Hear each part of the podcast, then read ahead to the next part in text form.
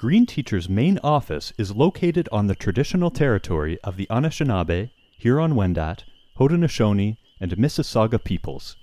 This territory is covered by the Williams Treaty. And it's a beautiful thing when you have these diverse perspectives coming together. You learn so much from each other, even if you're doing something you think you already know something about.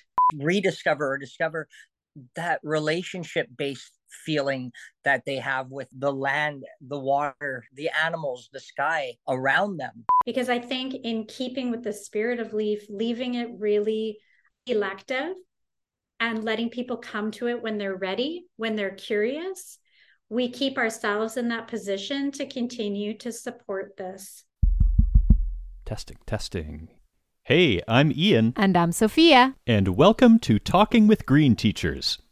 This is the Environmental Education Podcast, where we discuss recent developments, big ideas, and creative approaches to teaching green in this episode. But when she got in there, Lori and I got to witness a transformation that happened before our eyes. And that was this young woman just immediately she was attracted to the drum and to the process of making it and she connected with the materials and she learned about the, the materials the wood the hide of the elk the sinew. And it brought forth something that I, that I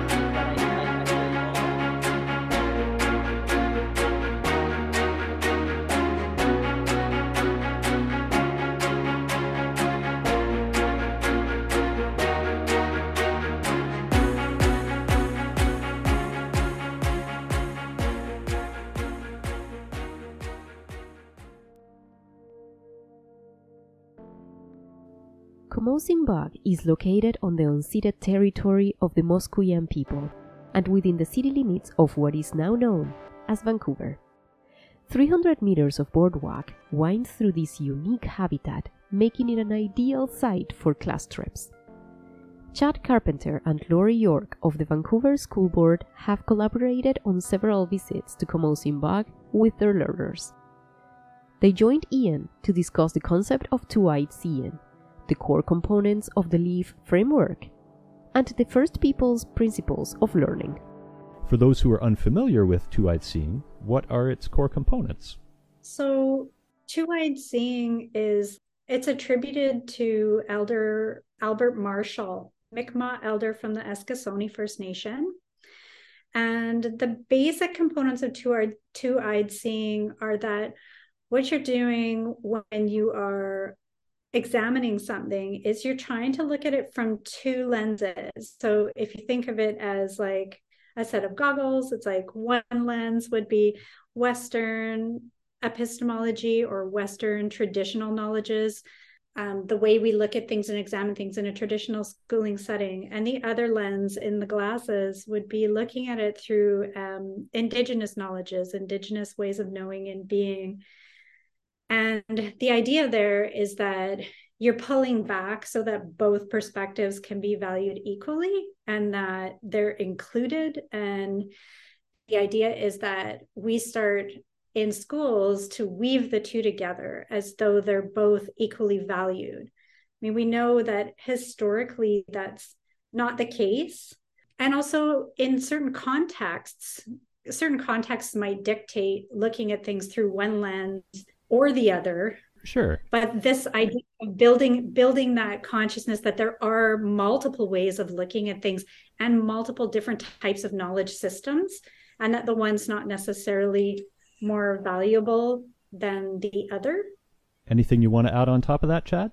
Yeah i i really i i, I agree with what with, with what lori's saying is that really i think having our learners or having people um understand and for me coming from an indigenous perspective as an indigenous person um, really um, making sure that our ways of knowing and being um, and when i say our our traditional ways of knowing and being like that collective that many of our diverse indigenous elders or communities or um, people that that we share such as relationship based um, a collective um, collective based and really having that connection to a place or the land and making sure that our children as they as they're coming up through the education system um, really really understand that we for thousands of years we didn't just survive on the land we thrived. And and that out the outdoors that that lens that we look through is that the um our environment was the greatest teacher that we had um, and that that needs to really hold a lot of value but also respecting the fact that um, in this western society we do have to have um, this education this academic education in order to be successful or or make a living in in this society right? So i really i the looking at it through those two lenses um, weaving those two lenses i think it's important for for everybody. I'm imagining a venn diagram. I probably made about a million of those when, when i was going through school.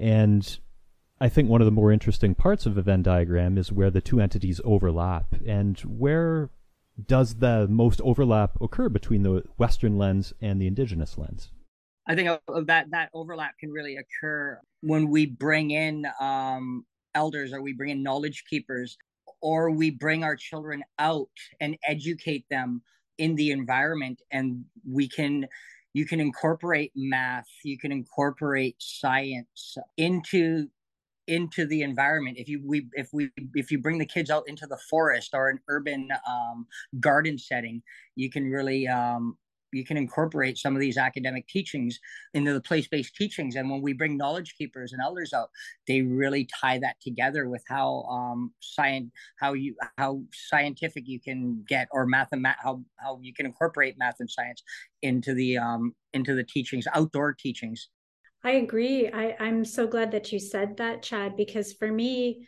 the place where the indigenous knowledges and the Western knowledges overlap in Ian's Venn diagram, it's on the land that we yeah. all share. The land holds us all. And and this is a key piece. Like, you know, from a very I'm a non-indigenous, you know, Western uh, teacher, third generation settler Canadian, right? So, and I'm a trained environmental educator. And I understand that the land is also a, that transdisciplinary place hmm. where all the subjects are woven together. But the land is also this like beautiful, diverse, multi-perspectival place right it's a place where where we can all hold our points of view without any judgment and um, speak them see them and share them in place and so it's doing that place based learning. And if you can have facilitation from an elder that has that uh, beautiful woven together knowledge, which the historical education system likes to pick it apart and put it into its disciplines. But we all know that when you go out on the land and you're working in the environment or even in a community, in a real world, uh, it's not siloed into its subject areas. So it's in that interdisciplinary place on the land where I see the overlap between Western and Indigenous epistemologies really happening in the real world. This notion of the land being a place where different perspectives can mingle. I'm paraphrasing, of course, but have you seen that happen in real time? Yeah, um, I'll say I, I, yes, most definitely.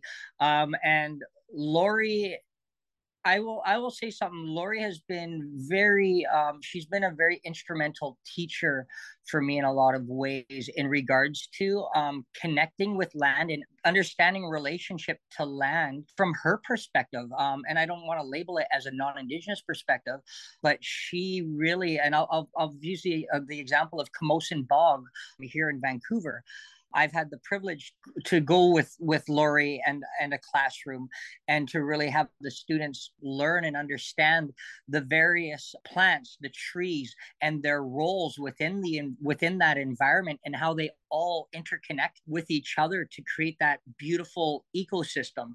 And it the the children when they're out there on the land and they're learning through that through through Lori's lens and my lens it's very experiential and it, it, it actually creates embedded learning memory into these into these kids um, whether it's overt whether it's now or whether they're going for a walk two weeks or a month later with a family member that's where that those teachings really come in and that they make that very very important connection to how important the land is to not just to our indigenous peoples but to everybody and so that's the beauty that i um that that i get to kind of experience when we do when when when we do those teachings when it when it's in action yeah, I was thinking of the same example, Chad, when when uh, Tracy Healy is an Indigenous educator in our district, and Chad brought her into work with my class because we wanted to do some work around uh, the healing properties of Indigenous plants in the area. Yeah. And three of us led this walk together, and Tracy would share her knowledge. And I, I have a background actually of leading um, outdoor interpretive walks. And part of my training was um, you know indigenous plant uses but i'm not indigenous and so i didn't really know where the knowledge that i had to lead that came from so later on i realized oh maybe that's co-opted indigenous knowledge maybe that's not mine to share so i had reached out to chad and tracy chad and i all did this collaborative walk together. And when Tracy bumped up against the edges of her knowing, like she didn't know what the sphagnum moss was for, I'd say, was it all right if I share you know what my understanding is that Musqueam people use the sphagnum moss, you know, for its antibacterial, you know, wound dressings and and other things. And Tracy said, "Wow, that's really cool. We're all learning from each other today." And then Chad's sharing his anecdotal experience with uh, wrapping food in skunk cabbage leaves and steaming it oh, in a yeah. pit and food. And all three of us are sharing these stories with the students and I know how to read the landscape from my experience outdoors. And I'm talking about logging and the history and how when you see the notches on the large stumps of these mm-hmm. old trees, you can tell when this all happened. You know, and Tracy's saying, well, we look at these stumps as our, our grandmothers and grandfathers, and and this makes me as an indigenous person feel really sad. And I'm thinking, okay, like I'm having a totally different experience at this place while I feel like these stumps are to be honored and it feels like a reverent place or a graveyard or something my history or my knowledges are different. And so by walking like my students having the opportunity to walk through the space with tracy chad myself all of us all sharing the stories from different points of view it was just such a cool walk right? And and it's such a it's a place that's connected to our local school. And so we go there all the time. Actually chad and i've done many walks through there just talking and mm-hmm. sharing understanding of place and just connecting as two professionals like planning things together and so yeah we've experienced that sharing of knowledges in real time many times but it was very powerful and very obvious to all three of us as educators on this on this walk this field experience we did for my students last year was great.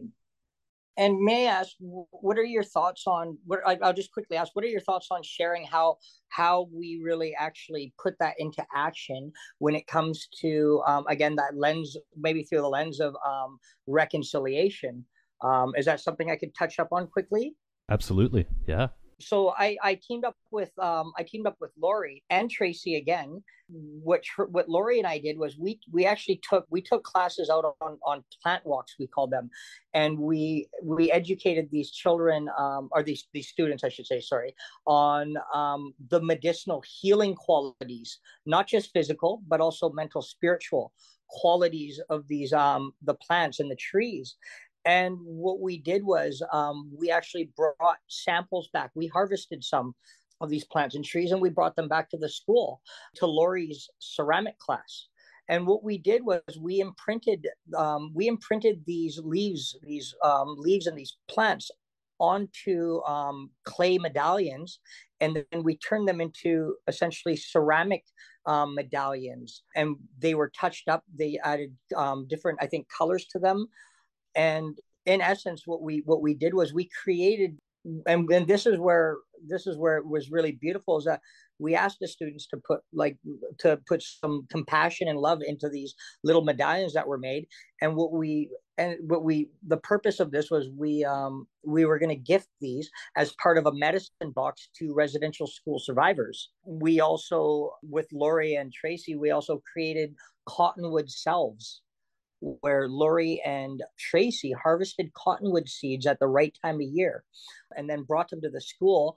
And the students were able to, I believe, using um, an oil, the cottonwood seeds that had been sitting in the oil for several months. We basically um, heated them up, added beeswax, and we made these very healing salves that I think Lori can kind of touch up on more as, to and, and, we all we made a whole bunch of those for residential school survivors. And this was in the context of making a um, a traditional cedar bentwood healing box. And so this was like this this was leaf in action. Like this was this was the epitome of leaf as we kind of learned and unpacked that. Yeah and we'll certainly touch on the the leaf framework l-e-a-f in a few moments here do you want to add anything to that, Lori, in reference to how the seeds were treated? Yeah, it was actually the buds, different part of the plant. Oh, it was the buds. they contain a really rich resin. And so this is another interesting part of that story and the weaving of indigenous and Western knowledges, where like I'm a chartered herbalist trained in the Western herbal tradition. And Tracy Healy is in her own journey uh, be- of becoming an indigenous plant mentor. So she understands the plants from a different point of view. And the way she learns about the plants is different than the way I did. Science textbooks, anatomy, what the chemical constituents are. But we had we both learned we go to the same stretch of the river down near the Musqueam Reserve in Vancouver, and we both collect poplar buds at the same time of year from the same stretch of the river. And we each had a jar of exactly the same thing sitting there. So project, Tracy said, "Well, I'd really like to bring in my poplar bud salve. I've had it, I've had it um, infusing for you know eight months." And I said, "Oh, me too." You know, we shared. Where do you collect it from? Oh, it's great. Oh, hey, me too. Okay. And so we brought these things in that we were both making from different knowledge bases. We combined them together. We made the salve her method was much more loosey goosey than mine. Like she was just like, oh no, like this much, this much. And I was like, you know, with my Western way, trying to measure everything and wanting to make sure it fit into a certain number of containers and, you know, getting really anxious about it. What about the kids that aren't at the table with us? She's like, it's fine. Like, they're, don't worry. Right. So I learned so much from working with her.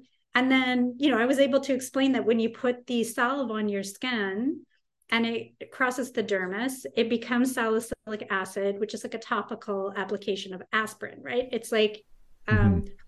Aspercreme. So, you know, we were we were swapping back and forth and again like coming to the similar place but from these totally different backgrounds and perspectives and it's such a joy to work together because there's so we have so much in common although we see things from a different place, right? There is so much commonality there.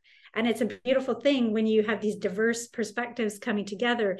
You learn so much from each other, even if you're doing something you think you already know something about. You don't know everything, right? Until you look at it from someone else's point of view. I love that. That's the kind of quote that usually starts the chapter of a book. really? Perfect. Talking with Green Teachers is produced by Green Teacher, a registered charity in Canada that has been enhancing environmental education since 1986.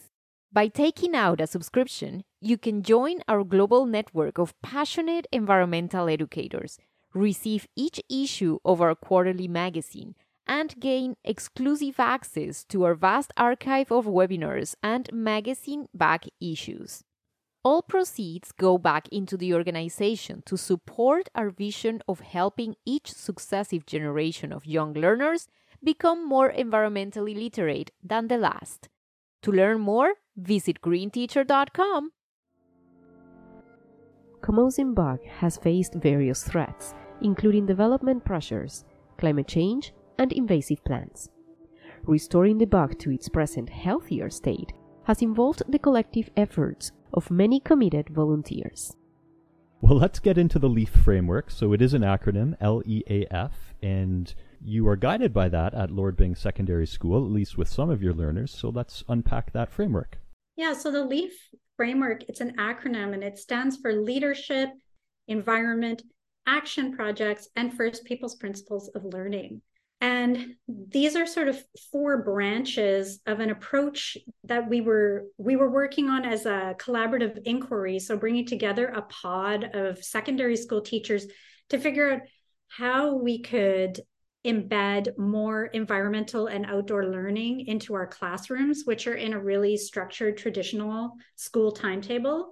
And also, our inquiry group was very concerned with seeing more Indigenous ways of knowing and being and more Indigenous perspectives and resources being woven across subjects throughout the whole of the school. And every time we explored a certain outdoor or environmental education program in our Vancouver district, um, you know, it looked like it was, you know, it was half in class, half out, or it was cohorted, or it was a model. It would never work in our school. We already had a fine arts cohort. There's too much pressure on the timetable. So now I'm talking a little bit about some of these barriers, right? Yeah. That we were finding.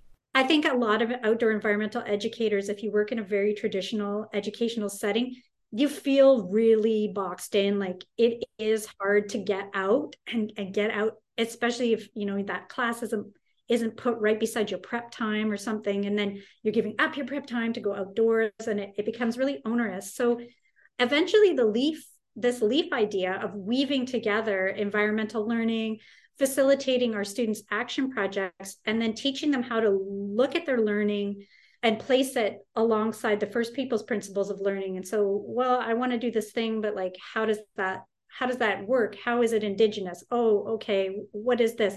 The first people's principles gave us that really nice framework that started to give it structure. And if you look inside the first people's principles like the very first one is learning ultimately supports the well-being of the self the family the community the land the spirits and the ancestors and the second one is learning is holistic reflexive reflective experiential and relational focused on connectedness reciprocal relationships and a sense of place these are the first two first people's principles of learning and I recognize that this set of principles was uh, developed by um, the First Nations Education Steering Committee in British Columbia. It's not pan Indigenous or anything like that. But Jo Chrona has said these are really just principles of learning. Like, this is what education should be like and feel like. And so when we looked at those, we went, hey, these principles over here do support outdoor and environmental learning. These principles over here that also lend themselves to wellness and holistic ways of of learning and and different types of more transdisciplinary modes of education these support environmental education and outdoor education and vice versa the experiential nature of going out and learning on the land also supports and facilitates the inclusion of indigenous perspectives so when we found this mutual mutually beneficial piece of the puzzle the leaf framework was that was it it, we were like, okay, these support one another. So it was really the leaning into the first people's principles of learning that consolidated the framework for teachers. And so it's the same place I start when I have a student that wants to do a LEAF project. I pull out the first people's principles and I say, okay, well, have you seen these? Do you know what they are?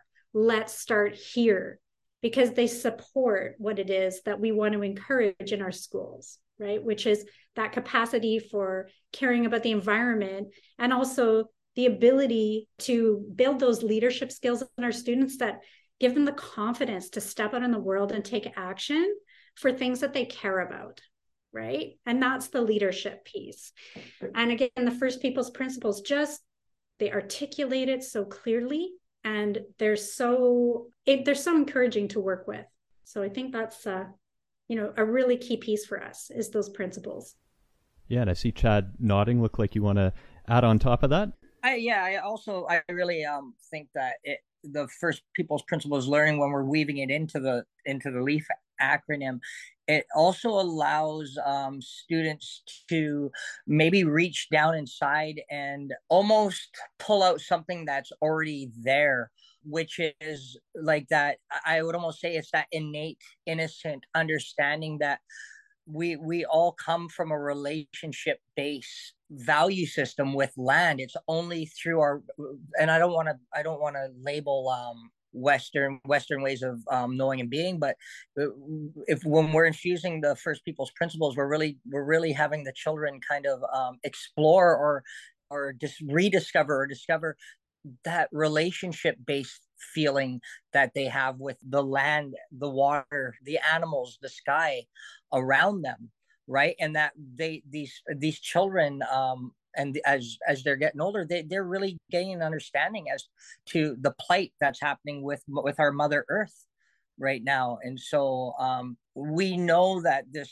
that this kind of western way of um, bringing our children up it, it's not it's not really working it's not serving the needs of the collective it's serving the needs of the few um, whether that's corporate whether that's a, a capitalistic view and so really having these children develop relationship based ways of knowing and being as to ownership ways of, of knowing and being um, I, I think that these children we're we're we're, we're providing them a platform we're we're, we're providing them a, a space and a time for them to start to and we're empowering them for them to start thriving on on on on how they want to really be a part of change or how they really want to see their their mother earth become healthy again. And before we started recording you mentioned that administration at your school has been very supportive and has that been the same with colleagues? Yes, it has been. People are really supportive of the concept of leaf, yeah. but they don't quite understand the execution. At, oh, oh, it sounds wonderful. We love the idea of weaving these things together. How does it work? Right? How do you do it? What do you, what do you, as a colleague, like, I love your ideas. I've had colleagues come up and embrace me after telling them what leaf is and say, Thank you. This sounds like it makes so much sense. Tell me what to do. Right. And so, that that idea about the structure was problematic and that the administrators were like i think this is a great idea. Can you please stand up and say this in front of staff? They would give me airtime and they would say just let me know what you need. Do you need a half day of release time to write something or make a presentation? And that happened a couple of times. So you know uh, we presented to senior management in our district and to other local districts around and at the uh, classrooms to communities conference and things like that. So admin's always been really supportive and really likes the idea. Our district has also like given a lot of uh, verbal support but there's no change to existing structures. There's no funding right? There's no uh, giving uh, me a block to run it or, or nothing like that. So we were really stuck in a traditional structure. So our starting point with the leaf was to create um, a certificate program and it has really clearly defined criteria so the students have to demonstrate learning and growth in their leadership skills. They have to be able to clearly articulate how their project connects to the environment. And by environment, we were really talking about place based. So it's not always totally related to a specific natural environment. For mm-hmm. example, we had a project that was, you know, done in an art gallery showcasing works about human relationships with the environment. So there's a clear link, right? Has to be an action they take. So it can be documented like I did. So there's, there's some active doing there. It's not just an academic paper. And then the students, when they present their learning, finally, they have to be able to stand up and articulate clearly how the First Peoples principles of learning connect back to their project work and how those were applied for them in their learning process. So we're really strengthening that that piece and that capacity in our students, which I love. But we've kept the LEAF certificate totally elective. So students can self select to do it if they're interested. And historically, at our high school, they would come and see me or um, two or three of my other teaching colleagues that worked in the collaborative inquiry with us. And yeah, we started working with Chad as well. He was supporting a student last year uh, who was working on learning the teachings of the drum, right? And building her leadership capacities and anchoring that in her school community, which was the place, right? That was her environment. And can I add, Lori? Yeah, I was going to say we usually have like a, just a few of these projects going off each year. But yeah, Chad, go ahead, add in yeah. Just especially in, in, for that for the example of the student that we had that really um and she she chose the leaf um project for her drumming i i think it's important that, to note that she had challenges personal challenges um circumstantial challenges social challenges. And by and by bringing in the connection uh, and and she she um she has indigenous ancestry um, and so, really, um, when we brought in um, when we we did a we did a drum making project.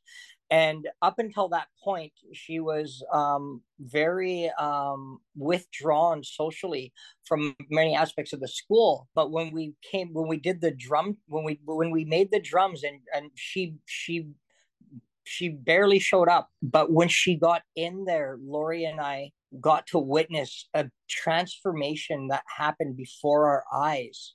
And that was this young woman just immediately she was attracted to the drum and to the process of making it. And she connected with the materials and she learned about the the materials the wood the hide of the elk the sinew.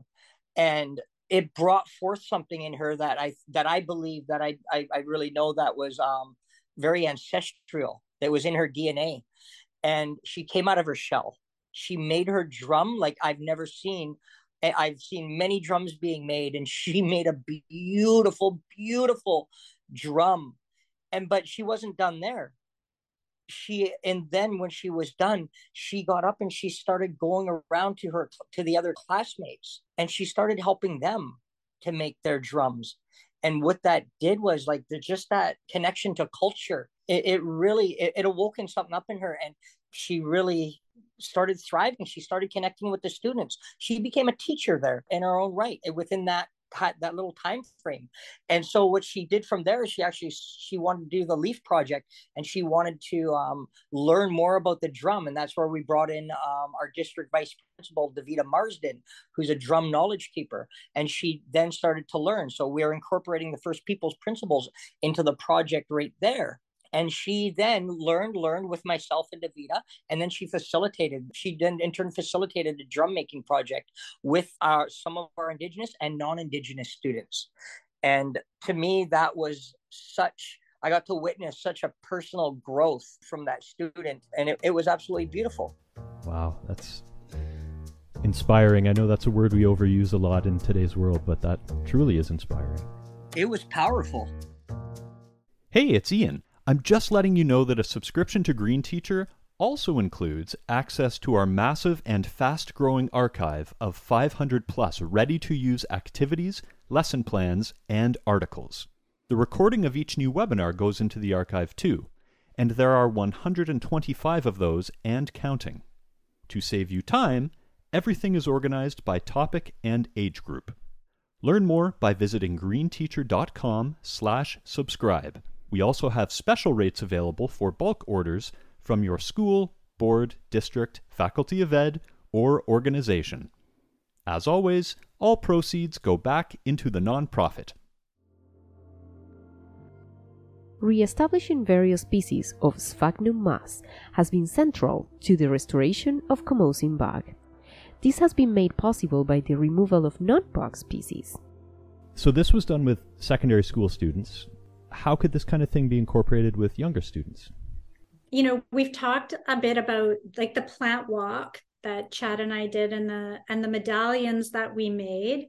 And we've talked so Chad was just sharing the story about the um, the student completing a leaf project and taking up the drum, the teachings of the drum and becoming a leader in the in those teachings and so you know that's really what it, it, it can look like for a student and it can be really you know empowering and and we're talking about a grade 12 so the leaf certificate program at the, existing at the grade 12 level but what we realized in doing the project with the plant medallions we like to use the word reconciliation that we were taking and it was because Chad brought in a project, he called it the Orange Shirt Project. And he tells a really powerful story. And then asks the students to, you know, if they want to pledge to learn more and take an action, then they write their name on an orange shirt. And these are also part of the healing boxes that he's gifting to the residential school survivors. And when we started working on this, Chad and I started talking, I said, I think this is us like as educators we're doing a leaf project together and it was actually chad's leadership on this project and t- he did aspects of this project with elementary school students in elementary school classrooms. From K to K to 12. Yeah, and facilitated ceremonies at all of these schools and was working in the secondary area. So it was working with ourselves as educators with the framework as well. and our jointly delivered Pro D was two teachers, and it was it was K to 12. And we basically said at younger grades, you can take this framework, but you have to do the internal work. Like the teachers have to sit with the First Peoples principles. And then, depending on the age group that you're working with, how teacher led is it and how student led is it? Or is it co designed, right, between teachers and students? Like, here's an issue we want to tackle. How do how do the First Peoples principles show us how to do that? How does it connect to the environment? Like so there's a certain degree of facilitation a teacher can do and it really depends on the age level. But i can see that chad would like to it, uh, yeah jump in. In my in in one of my elementary schools a grade um, six and a grade seven class really um, i went into their class and i was talking about the fact that um, and it was all it, it, it, got some media attention for a while when we're talking about the um, not having um, accessible clean drinking water um, in many of our communities, just like my community up north. Um, we're still, we still have to bring in bottled water to my community. And so I unpacked that for the class. And little, little did I know that several weeks later, that the teacher and the students collaborated and they all wrote their own very personal letters to Justin Trudeau demanding that more action be taken for our indigenous communities to have just like to have clean drinking water. And i it, it's when i when they when they showed me the letters it, i got unbelievably um, emotional because that was leaf right there like that was leaf in work right there. And and then i had two students come up and say we would like to um, we would like to actually take some action um, and we we would that was our already action. We'd like to take further action. We'd like to team up with you chad and create a project where we could um, raise money and donate to this plan that we have. And so i sat with two um, grade six um, girls and what we came up with is we we actually decided to make some drums which we did and now we're we're going to have them painted and then we're going to auction them off for charity and the proceeds are going to go um, and this is loosely and this is this is leadership run by these students by the class by these two students. They're they're what they're going to do is they're going to auction these um, drums off once they're painted um, and the proceeds are going to go towards an organization that helps with um, clean drinking water for our indigenous communities. And so right there that was uh, that was completely leaf in action um, on like is so collaborative. It was so it was it was beautiful. So I think we talk about two things. We talk about that we talk about leaf projects like that. Yeah. And then we also talk about leaf as pedagogy. Yeah. Right? For teachers, when we're talking to teachers. So it's sort of like these two ways of using the framework. Yeah. And with those examples, I mean, it's very clear that this is far from some esoteric framework. I mean, there's always the cynics out there that say, "Ah, oh, this this is just all esoteric and academic speak." But I mean, this is real life stuff happening on the ground for people, led by the students. I mean, it doesn't get better than that. It, yeah, you're you're right. Hi there. You might recognize my voice from such podcasts as the one you're listening to right now. Speaking of podcasts, Green Teacher is involved in another one. It's called Earthy Chats, and you know what? How about I let my co host, Jade Harvey Barrel, tell you the rest? Take it away, Jade. Thanks, Ian. Hello, all. Indeed, we'd love for you to join us for Earthy Chats, our new podcast where we've come together to spend time picking the brains of the brightest and best in environmental education. Like busy bees, we'll be cross pollinating ideas across our range of interests and knowledge bases to give you the inside scoop on what's new, who's doing it, and how you can do it too. All of the experts featured on the show have resources available Canada wide in the Outdoor Learning Store.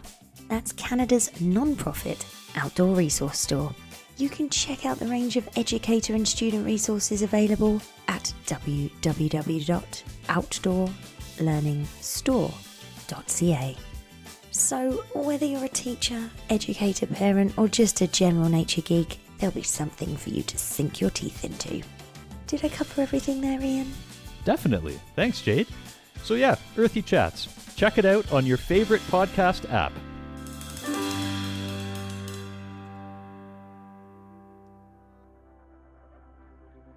Today, Camosun bog is home to stable populations of other true bug species, like round-leaved sundew, Labrador tea, velvet-leaved blueberry, and Arctic starflower. So many great initiatives happening within this framework, so much momentum. What are the next steps? So, one thing that I've learned through this process is it's like uh, student learning and teacher learning it's sort of parallel right like mm. you kind of you have to sort of help teachers sort of comprehend how to work in this way so that leaf can spread. And you can sort of hear by the stories that chad and i are telling that what happens when you start to work in this way it's like a really organic branching that happens. Like yeah. the orange shirt project turning into the healing medallions turning into the plant walks which became a salve and then it all comes back together in this beautiful box. It's like this amazing sort of growing regenerative thing. So what we're doing now is we've got uh, the certificate program like a, a, nice structure for that with uh, criteria and a certificate that gets printed and a reflection cycle that happens for the students and so we've got lots of nice evidence of student learning and the kids that do it really enjoy it um, so we're trying to bring this idea to more teachers. So we've developed a workshop and training for teachers that we just sort of piloted in October at the C2C conference. We're starting to develop a website. It's not live yet, but it is coming just so people can have follow-up information, clickable, like readable, maybe get the the criteria for how to do a leaf certificate project and things like that. And we're going to continue to support our students. We're going to continue to just talk to them about the LEAF framework and support those people, those students that are curious about this kind of work, who want to go down this avenue with their learning.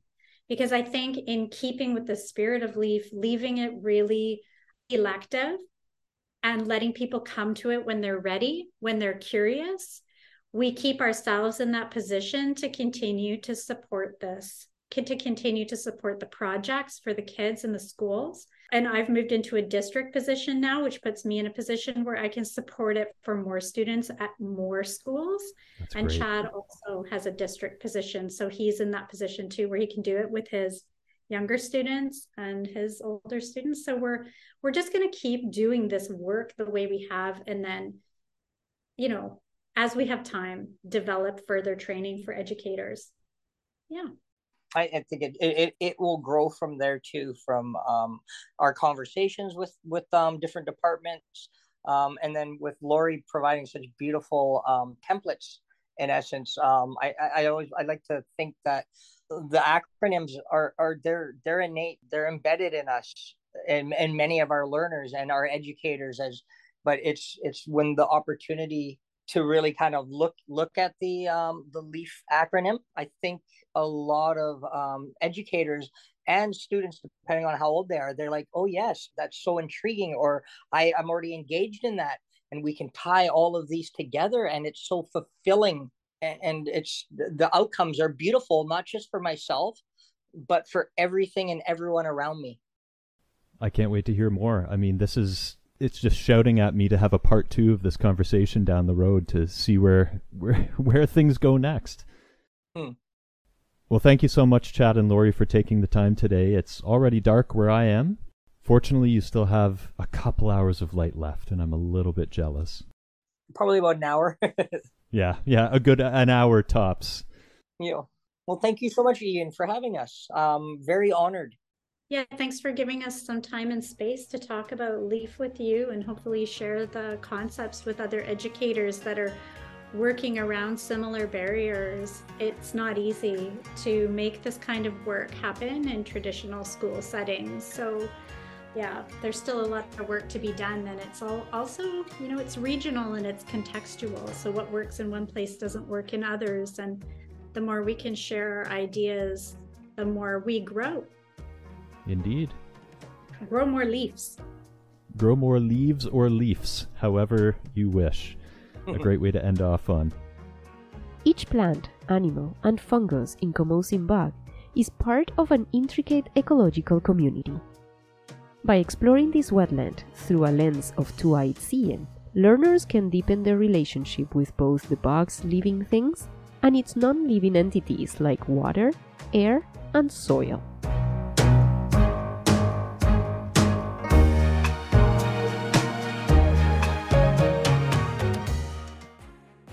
Talking with Green Teachers is co hosted by Ian Shanahan and me, Sofia Vargas Nesi. Ian is the show's writer and editor. Logo design is by Devin Terrien.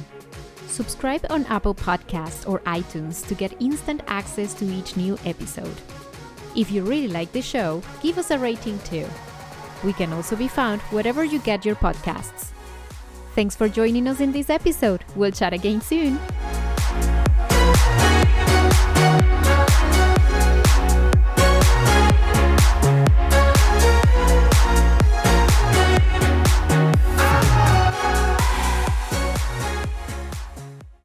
Bogs, and swamps. And I'm so excited to read it. Oh, Just- Annie Proulx, isn't it? Yeah. Did you read it? It just came out. I haven't read it yet, but it's on my list, and it's about I think carbon sequestration and some of the ecological services of fen swamps and bogs. Exactly. Yeah. So I'm very excited to read it.